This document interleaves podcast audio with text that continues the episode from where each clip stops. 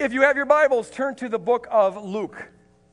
We are studying the book of Luke here at Woodland Hills Church. We just go through it methodically, verse by verse. We're looking now at this passage from Luke chapter 4, verses 16 through 30, which is really where Jesus gives his inaugural address, if you will. This, he's launching, officially launching his ministry here. He's been doing some things out and about, he's got a little reputation going. But here he has just gotten done with the temptation uh, uh, piece. He's now qualified uh, to uh, embark on his ministry. He returns to his hometown, and here he gives in his hometown synagogue this uh, inaugural address. And I want to entitle this message, uh, The Holistic Kingdom, because that's what Jesus is announcing here a kingdom that in, in, involves everything. And I'm just going to read verses 18 through 22, and I'll be reading from the TNIV version. And it says this The Spirit of the Lord is on me, because he has anointed me to proclaim good news to the poor. He has sent me to proclaim freedom for the prisoners and recovery of sight for the blind. He has sent me to set the oppressed free and to proclaim the year of the Lord's favor. That's the year of Jubilee where all debts are erased. And then he rolled up the scroll and gave it back to the attendant and sat down. And the eyes of everyone in the synagogue were fastened on him for a dramatic moment. Then he began to speak to them, saying, Today, today, this scripture is fulfilled in your hearing. And all spoke well of him and were amazed at the gracious words that came from his lips. Or, we saw last week, it could be translated, all bore witness against him and were shocked at the gracious words that came from his lips. And they asked themselves, Isn't this Joseph's son? And then we saw last week that Jesus, immediately after this passage, he picks a fight with this crowd. And he says, Oh, you'll probably want me to do miracles like I've done in other places. And you're going to say to me that proverb, Heal yourself, physician. And uh, I'm here to tell you that a prophet's not without honor except in his own hometown. And then he tells them these two apparently random stories about Elisha and Elijah. And he gets the people so mad that they want to throw him off a cliff. Uh, it doesn't really end uh, well with the people of Nazareth. So last week we tried to unpack this a little bit, you know, pointing out those kind of odd, some odd features of this passage.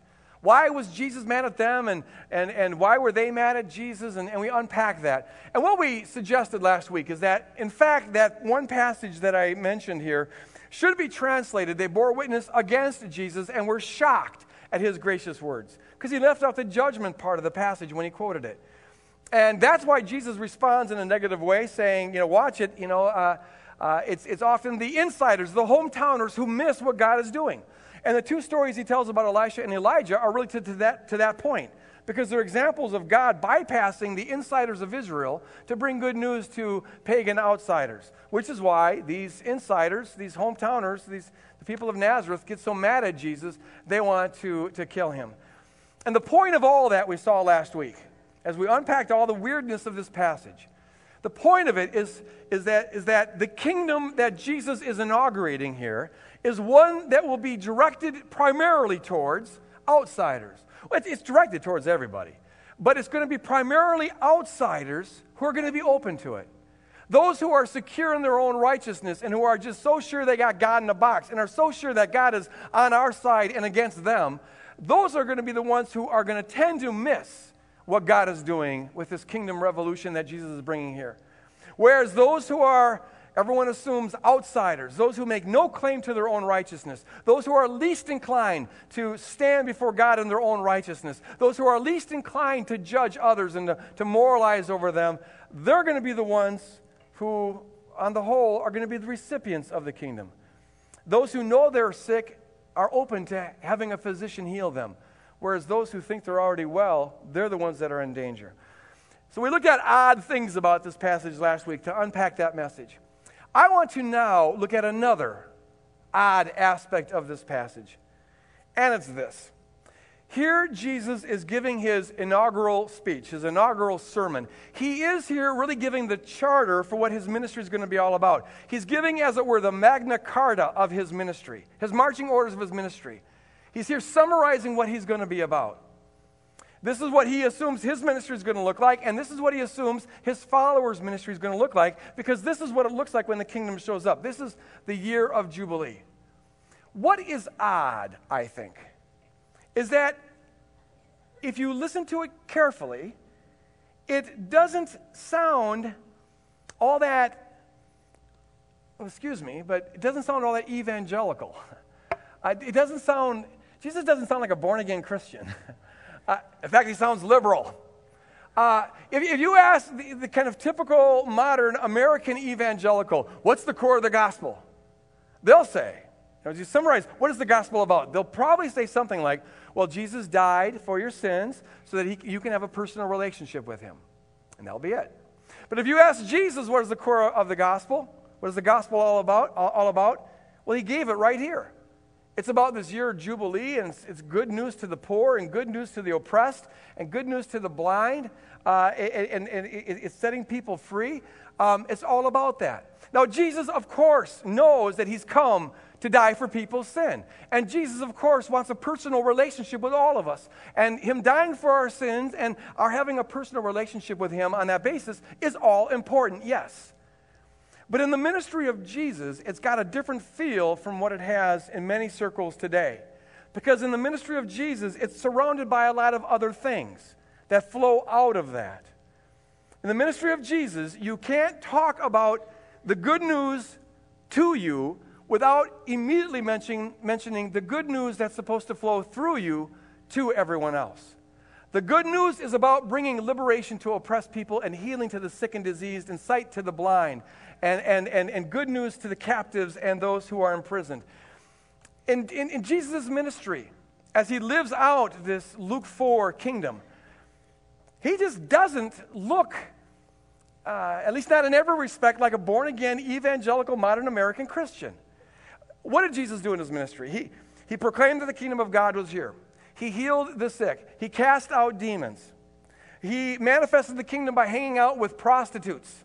He manifested the kingdom by hanging out with tax collectors. He manifested the kingdom by hanging out with the so called lowlifes. He, he touched lepers. He spoke well about women. Everything that Jesus was about was countercultural. He broke all the rules. Um, he, didn't, he, he doesn't look that you know, nice and tidy and straight laced and religious. He doesn't look like a good born again Christian. But even more surprising is what's absent from a lot of his ministry. As Jesus is out there feeding people and ministering to people and bringing healing to people, he doesn't usually, in fact, he doesn't ever, after the healing or the deliverance, say, okay, now here's the four spiritual laws. Will you sign on the dotted line?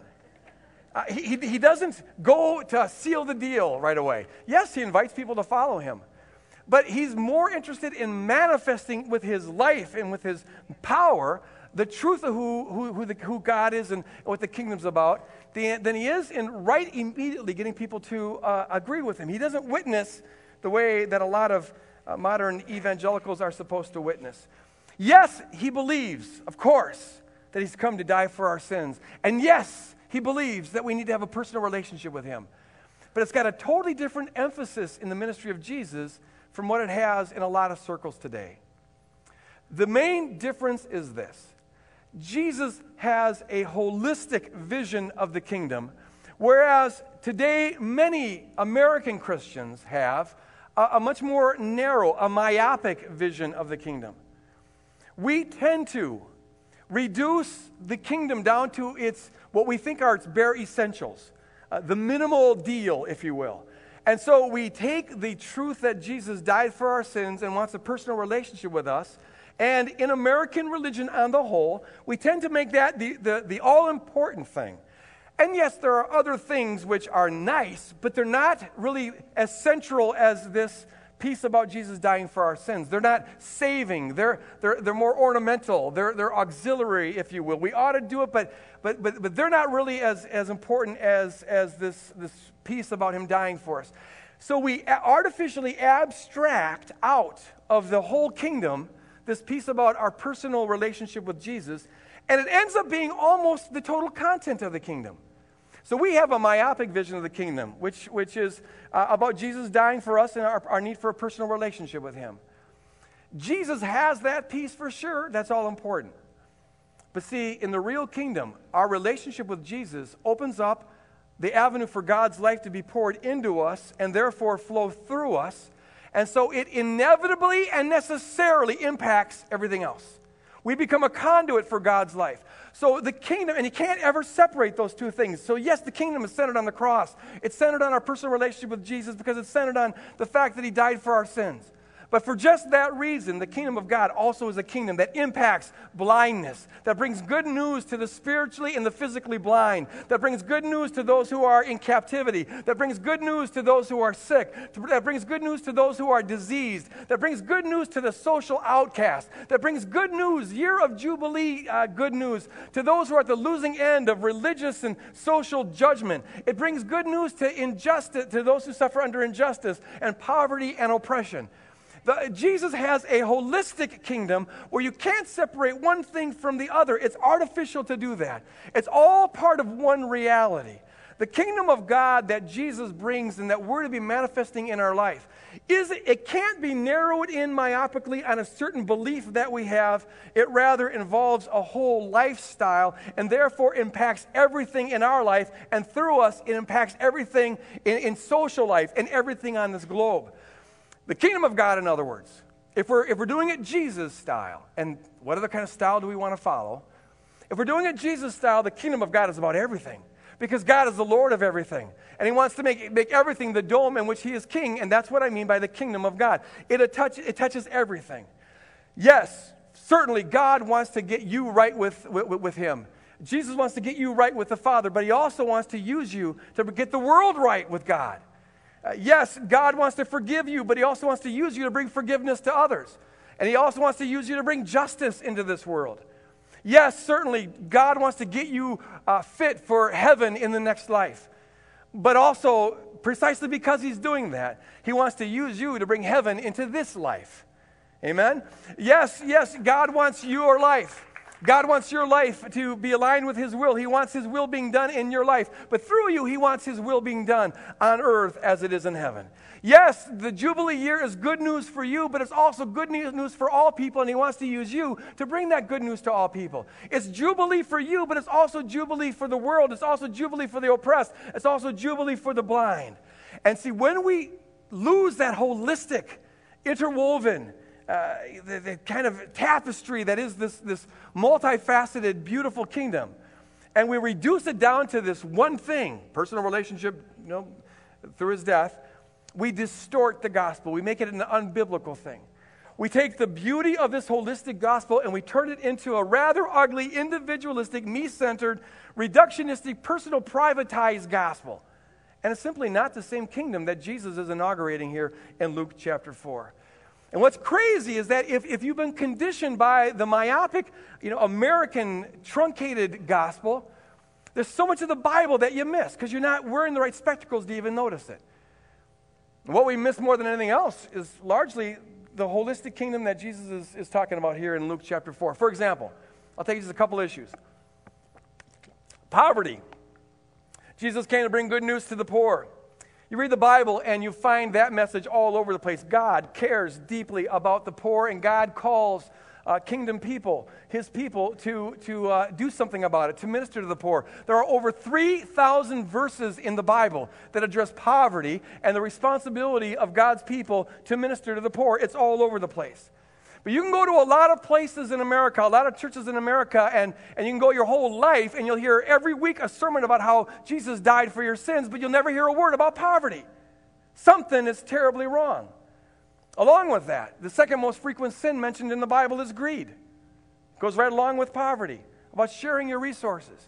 Uh, and, and yet, you can go to a lot of places, a lot of religious environments in America, and you'll hear every, every week that Jesus loves you and died for you, and, and, and you can have a personal relationship with Him, which is wonderful. That, that's wonderful. But you won't hear a word about greed. It's all the more crazy because if there's one sin that America is as a whole guilty of, and if there's one sin that the church in America is guilty of, it's the sin of greed. And yet, it's easy to go to places and hear about the personal relationship and nothing about the call of God to resist this movement of greed that so defines our culture and, and this apathy towards the poor. In America, the gulf between Americans, uh, uh, American lifestyle and the poorest 25% of people on the planet has quadrupled. The gap between us and them has quadrupled in the last 40 years. And yet, in many circles, you won't hear a word about greed. Uh, in that same period of time, the percentage of our gross national product that we give to helping the poorest 25% of people on the planet has decreased 500%. So the richer we get, the more we keep for ourselves. And yet, you can go to churches all across America and hear a whole lot about Jesus loving you, but not a word about greed, not a word about poverty. And God bless the churches, they're doing the best they can, but it just shows how we've been conditioned by a myopic gospel, a gospel that doesn't represent the beauty of the kingdom that Jesus is inaugurating. It's an individualistic, myopic, truncated, uh, uh, uh, ill defined gospel. We need to get back to the gospel, which doesn't even for a moment separate what God does to us from what God wants to do through us. The same thing is true of, of another thing that Jesus mentions in Luke 4 that the kingdom is supposed to be all about. It's, it, it's about freeing the oppressed, it's about confronting oppression. Here, as Jesus is giving his Magna Carta, the charter for his kingdom, he says it's going to be centrally defined by being good news to the oppressed. In fact, really, all the things that Jesus mentions in Luke chapter 4 are various forms of oppression. And you read the gospel, and that is all that Jesus was about. And our main call in life is to imitate him, to, be an, to let him be an example of us. Jesus was all about liberating people, whether it was from physical diseases or whether it was from demonic oppression or whether it was from social oppression. Jesus was about coming against it to manifest the dome in which God is king. Every relationship Jesus had broke a, uh, a, a, a social taboo or a religious taboo. Jesus touches lepers, and you're not supposed to do that. Uh, Jesus uh, uh, speaks well and honors women uh, in ways that are so countercultural. He treats with honor and dignity even women of, of ill repute. He speaks well of non Jews. He uses them as some of the heroes in his own teaching. He speaks well even of a Roman centurion who's a captain of the army that's oppressing Israel, saying, Never have I seen in Israel faith like this man. Everything Jesus does and everything Jesus teaches is, is like a revolt against the social system, insofar as that social system does not align with God's will. His life and his ministry and his teachings are all about coming against oppression and liberating the oppressed. And yet, you can go to a whole lot of places in America and uh, hear a whole lot about Jesus dying for your sins and the, and the beauty of a personal relationship with Him, and that's good insofar as it goes. But it don't go far enough. Because to have that personal relationship means that the life of God is flowing in you and through you, and the life of God is revealed right here in this passage, where the life of God confronts oppression and sets people free. Yes, Jesus died for you personally. But he also died to, to free the oppressed. He also died to end oppression. Jesus died to, to, to end the racialized structures that keep people oppressed. He died to end the hostility between people groups. He died to end apartheid structures. Jesus died for your sins. Yes, praise God for that. But he also died to unite within himself all the different people groups and put on display the glory of the multifaceted uh, uh, humanity that Jesus, uh, that God created and that Jesus died for. And this isn't some peripheral secondary part of the Bible storyline. This is a central part of the storyline. It's one of the main pieces of the narrative of the Bible that God is about reversing Babel.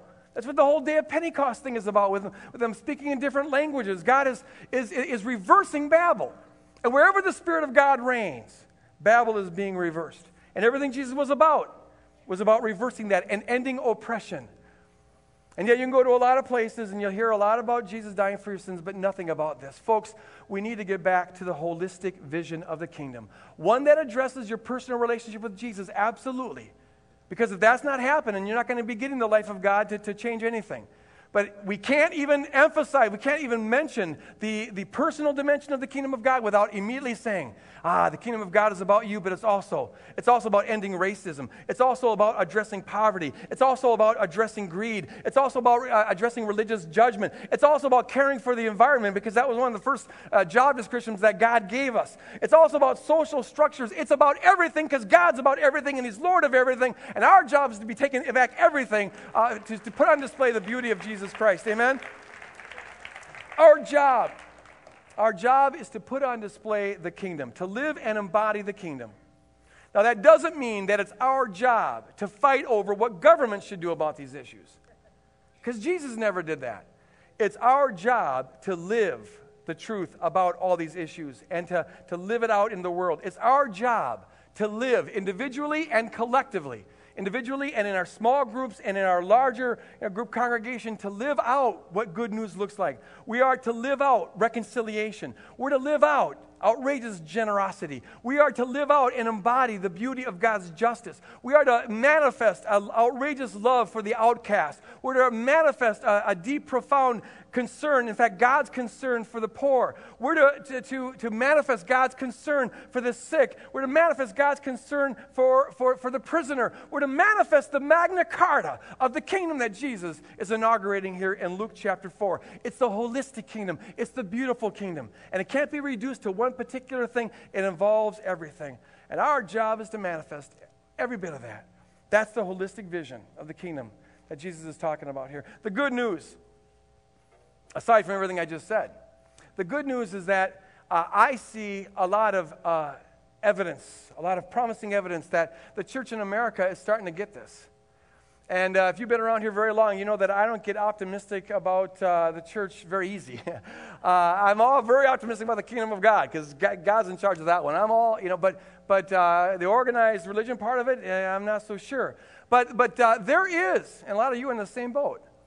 Uh, and I know that's weird for a pastor to be saying, but I'm trying to be honest with you here. But there's good evidence that, that across America, uh, people are starting to get this. There's a, there's a growing uh, uh, fatigue, if not disgust, for this myopic, American valued laden uh, distortion of the kingdom. Uh, but rather, people are beginning to get the beauty of the holistic kingdom. Uh, you've got people like Bill Hybels, thousands of pastors look to Bill Hybels as kind of you know, the leader of the pastors. And, and maybe some of you read this uh, in Christianity Today recently. Uh, but this guy has gotten the reconciliation piece in a beautiful way. Uh, he, he, he, is seeing now that, that uh, uh, this isn't a, an addendum to the gospel, a secondary part of the gospel, but it's a central part of the gospel because Jesus died for this. And he said in Christianity Today, he says, I can't believe that I've been in ministry for over 30 years and I didn't see this. It was right in front of me which just shows you how conditioned our, our perceptions can be. But he's seeing it now, and, and, and he, he's, he's doing some incredibly beautiful things to raise awareness uh, throughout America. It's a beautiful thing. Uh, I love what Rick Warren's doing. He's using the platform that God's given to him with this uh, uh purpose driven life book. And uh, he's using it to god's really been doing some work in, in his life and he's using his platform to raise awareness about the aids epidemic in africa and, and saying hey church listen we've been relying on government to fix these things for too long. This is our job and let's mobilize the troops together and, and let's us take responsibility for uh, meeting the needs of the poor and in jesus name addressing the aids epidemic in, in africa. It's a beautiful thing all over the place people are getting this uh, it's a cool thing bono Amen. Bono, the, the lead singer for U2. And before I say this, I got to tell you that I like jazz fusion and real tight, funky music, and therefore I don't like U2 music very much. It's that fuzzy, sloppy, jinga, jinga, jinga, jinga, jinga, jinga, you know, whatever. Uh, but fine. I'm really getting to like Bono. This dude, I saw him interviewed uh, with Bill Hybels, as a matter of fact. And, and here's what he said. First of all, he, he, at one point he says, um, you know, uh, if Jesus isn't the Lord of all uh, and the creator of the universe, the savior of the world, then he's a complete lunatic because he went around telling people that he was. And so, yeah, I believe Jesus Christ is Lord and Savior. I, I never, you know, knew that he had that kind of faith. Uh, another thing he said was, uh, he goes, you know, I've always been real tight with Jesus. It's Christians I can't stand. and it's like, okay, I, I got you. I, I, some of us can relate. Um, he's a very honest guy. But God has put on his heart this passion to do something about AIDS, uh, the AIDS epidemic in Africa. And so he's meeting with leaders all over the world, including religious leaders like Bill Hybels, uh, to raise this awareness, to get the church on board. And even he says this guy who's been so cynical about the church, he says, You know what? Uh, a lot of you evangelicals are starting to blow my mind. You're starting to destroy my, my categories here because you're starting to show a concern for this, and, and people are getting on board. And you've got evangelicals now who are collectively saying we got to do something about uh, the environmental issues. And, and there is a broadening of the categories that's absolutely beautiful. Uh, so I'm, I'm rather optimistic about this whole thing. Uh, God is moving. And the Twin Cities, let me tell you this the Twin Cities is not at all exempt from this. In fact, uh, there's some evidence that, that slowly the church in the Twin Cities is, is taking a kind of a leadership role in certain areas, especially in the area of racial reconciliation. Uh, there's a number of things that are going on uh, that are using the, some of the stuff that's going on in the Twin Cities as a, as a pattern and, and a, a prototype for, for how to bring reconciliation uh, throughout uh, America. And we're not at all close to getting there yet, but we're farther ahead than, than a lot of other places. Um, some of you know about this one kingdom endeavor that we did a couple years ago when we, we planted Efrem Smith's Church, the Sanctuary, with Open Door and, and Salem Covenant Church. And, and that's been a beautiful thing.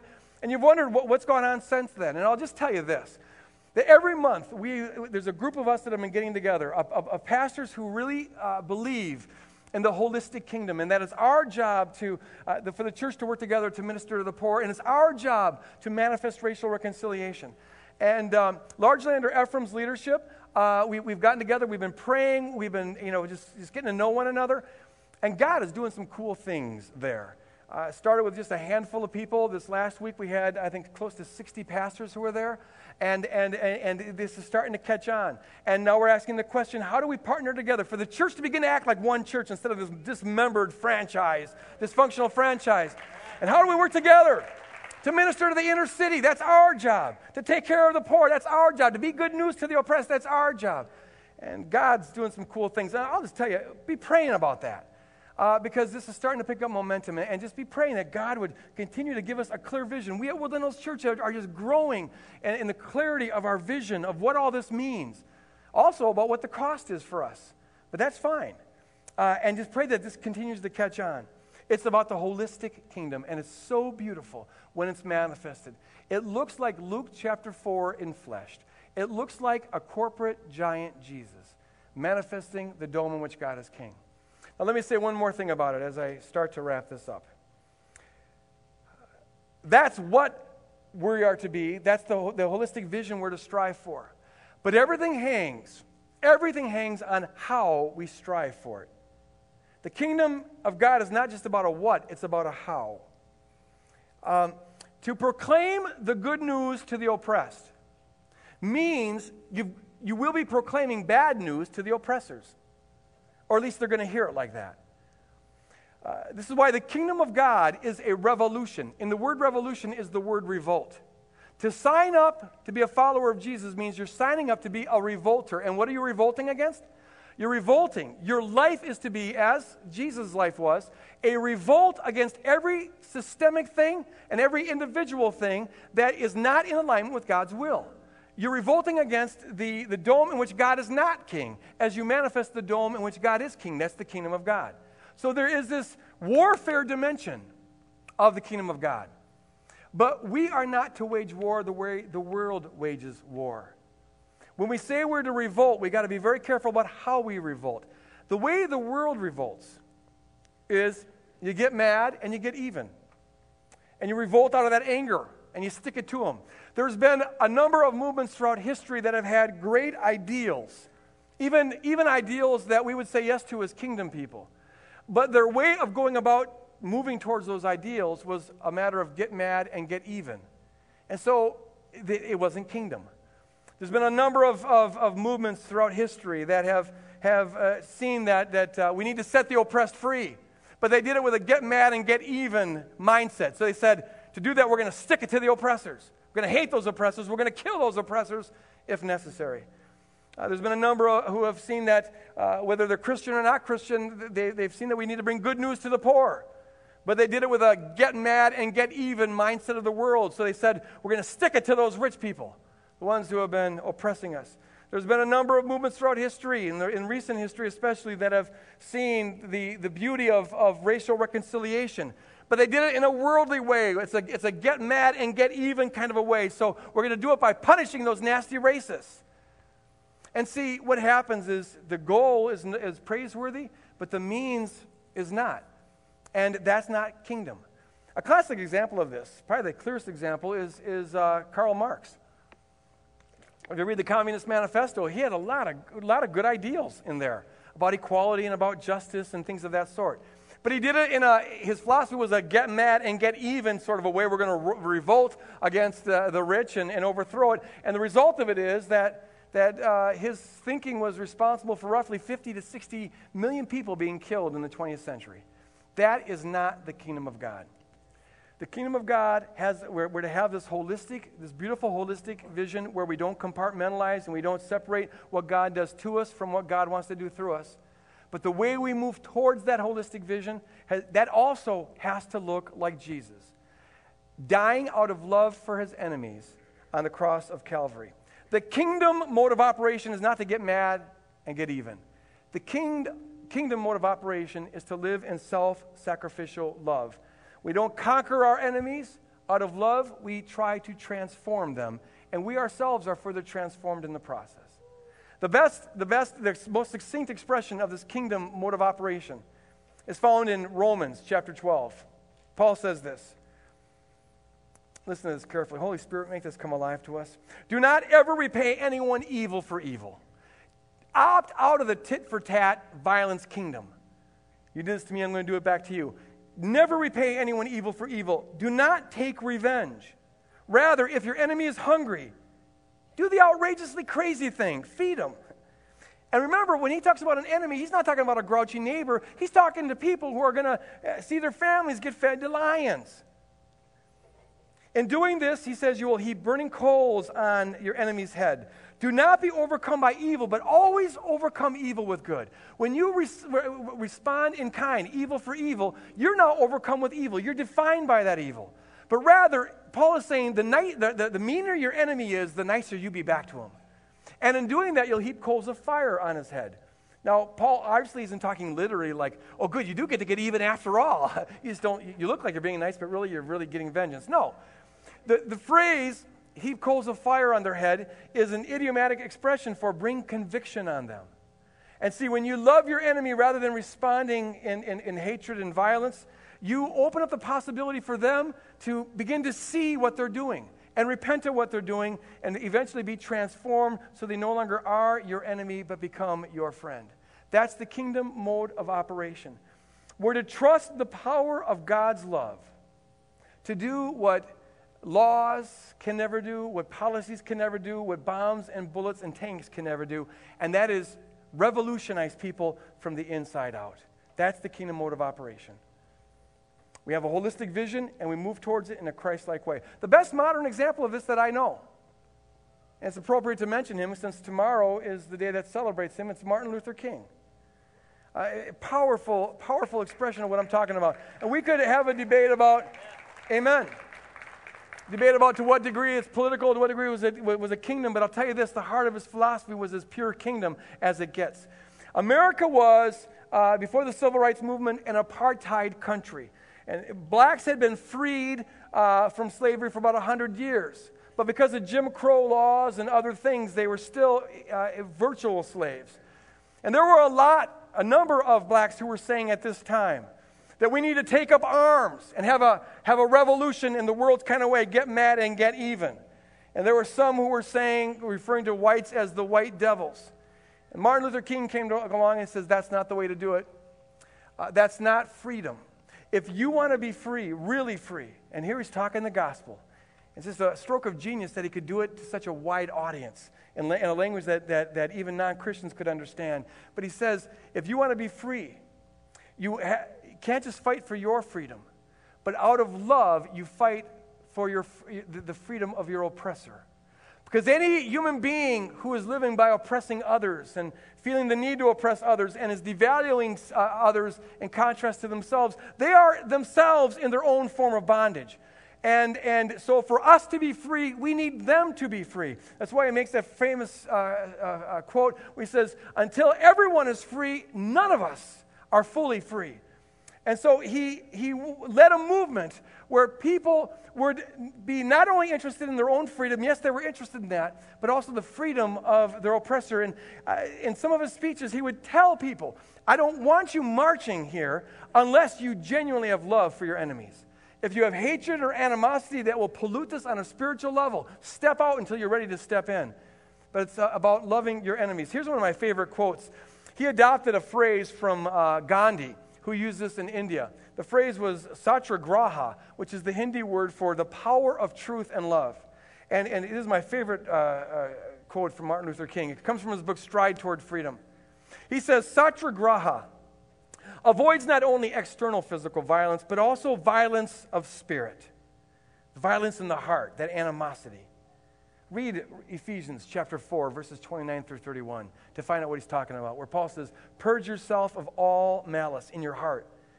The nonviolent resistor, and by that he simply means the person who revolts but refuses to use violence doing it. You revolt with your life, not by taking up the sword. The nonviolent resistor not only refuses to shoot his opponent, but also refuses to hate him. And I love this quote. Along the way of life, someone must have the sense enough and the morality enough to cut off the chain of hate. And this can only be done by projecting the ethic of love to the center of our lives. And the ethic of love is the ethic that's manifested on the cross of Calvary when he dies for the very people who crucify him. Uh, the wisdom here is profound. It's wisdom that comes out of the Bible. It's wisdom that we so desperately need today. Will someone have the sense of enough to opt out of this cyclical chain of violence that so characterizes the world? And it's the job of kingdom people to do this, to, to trust the power of, of self sacrificial love rather than the power of the sword. How we need it today. That's the modus operandi of the kingdom. I want us to listen to one more one minute segment of Martin Luther King. This is from a, it's on loving your enemies. It's, it's from a, a little known sermon that he preached, I think, in 1962 at some little church. Someone had a tape recorder and recorded this. We found it on the internet. Uh, just listen to the words here and let them sink in. Now, that is the final reason I think that Jesus says, Love your enemies. It is this that love has within it a redemptive power. And that is a power there that eventually transforms individuals. That's why Jesus says, love your enemies. Because if you hate your enemies, you have no way to redeem and to transform your enemies. But if you love your enemies, you will discover that at the very root of love is the power of redemption. You just keep loving people and keep loving them, even though they're mistreating you. Here's a person who is a neighbor, and this person is doing something wrong to you, and all of that. Just keep being friendly to that person. Keep loving them. Don't do anything to embarrass them. Just keep loving them, and they can't stand it too long. oh, they react in many ways in the beginning. They react with bitterness because they're mad because you love them like that. They react with guilt feelings, and sometimes they'll hate you a little more at that transition period, but just keep loving. And by the power of your love, they will break down under the load. That's love, you see. It is redemptive. And this is why Jesus says love. There's something about love that builds up. And it's creative. There is something about hate that tears down and is destructive. So love your enemies. Amen. Amen. Amen. Amen. Amen. How the world will be transformed when the body of Christ, as happened with the civil rights movement, when the body of Christ as a whole really gets that down. And we live lives that are revolts. We revolt against everything that is against God and that is against people, that destroys people. We do it in our life. We don't do it by being thinking we're wiser than anyone else or morally superior to anyone else, platforming or whatever. We do it by serving. We do it by sacrificing. Uh, we refuse to go along with systems that keep people in bondage to racism or to greed or to uh, sexism uh, or to apathy or to what have you. We, we, in our own lives, revolt against that. We do it individually and we do it collectively. But we revolt not by getting mad and getting even but by, as Martin Luther King says, just loving them. Just keep loving them. Just keep on serving them. Praise God. Everything Jesus was about, we're to be about. He cared about the poor, we care about the poor. He cared about the oppressed, we care about the oppressed. He cared about the sick, we care about the sick. He cared about the demonized, we care about the demonized. He cared about those in captivity, we are to care about those in captivity. We are to be a, uh, individually and co- corporately another version of Him. The life of the kingdom that He inaugurated in Luke 4 is still with us today. And our job is just to manifest it. Not moralize with it, stand up on a platform and look down on people. Just come under people and manifest the truth of Luke chapter 4. And it's beautiful and changes the world. Close your eyes. I'm going to ask two questions here. It's another moment for the Holy Spirit to work with us and just get honest with God. He knows what's there, anyways. Might as well just come clean. Two questions. Question number one Have you, maybe intentionally, probably unintentionally, have you uh, adopted the myopic kingdom rather than the holistic kingdom? Have you been, at least to a large degree, doing the kind of individual me and Jesus thing? And that's pretty much the extent of your gospel. Holy Spirit, reveal to us if that's the case. And my question is will you repent of that now? And turn and just say, Holy Spirit, show me how to not just receive good news, but to be good news. To be good news. And he'll, he'll lead you, and he'll lead your small group if you're in a small group. Or if eh, your ministry, if you're joining a ministry, on how to do that. Our group right now is my small group's feeling led to possibly be ministering to these widows in our neighborhood who are, are shut ins. The Holy Spirit will lead you. But you have to have a heart that's willing to. Will you right now repent of your individualistic, truncated, myopic, Americanized gospel? and say, Lord, I want to live the holistic gospel.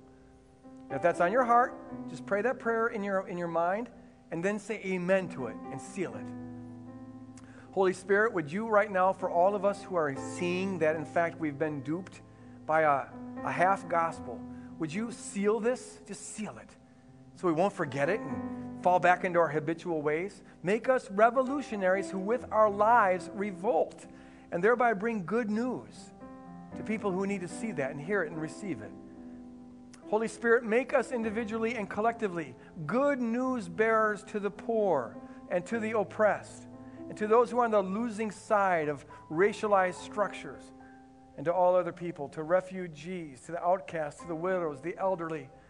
Good news even to the environment. Father, raise it up in us. Seal this prayer in Jesus' name. Keep your eyes closed, and now is the second question. Do you, Holy Spirit, help us to see this? Is there anyone in your life that you do not love? Is there anyone in your life that you have animosity towards? Anyone in your life that, for any reason, any reason, anyone for any reason, you're harboring bitterness, or you're wishing them ill.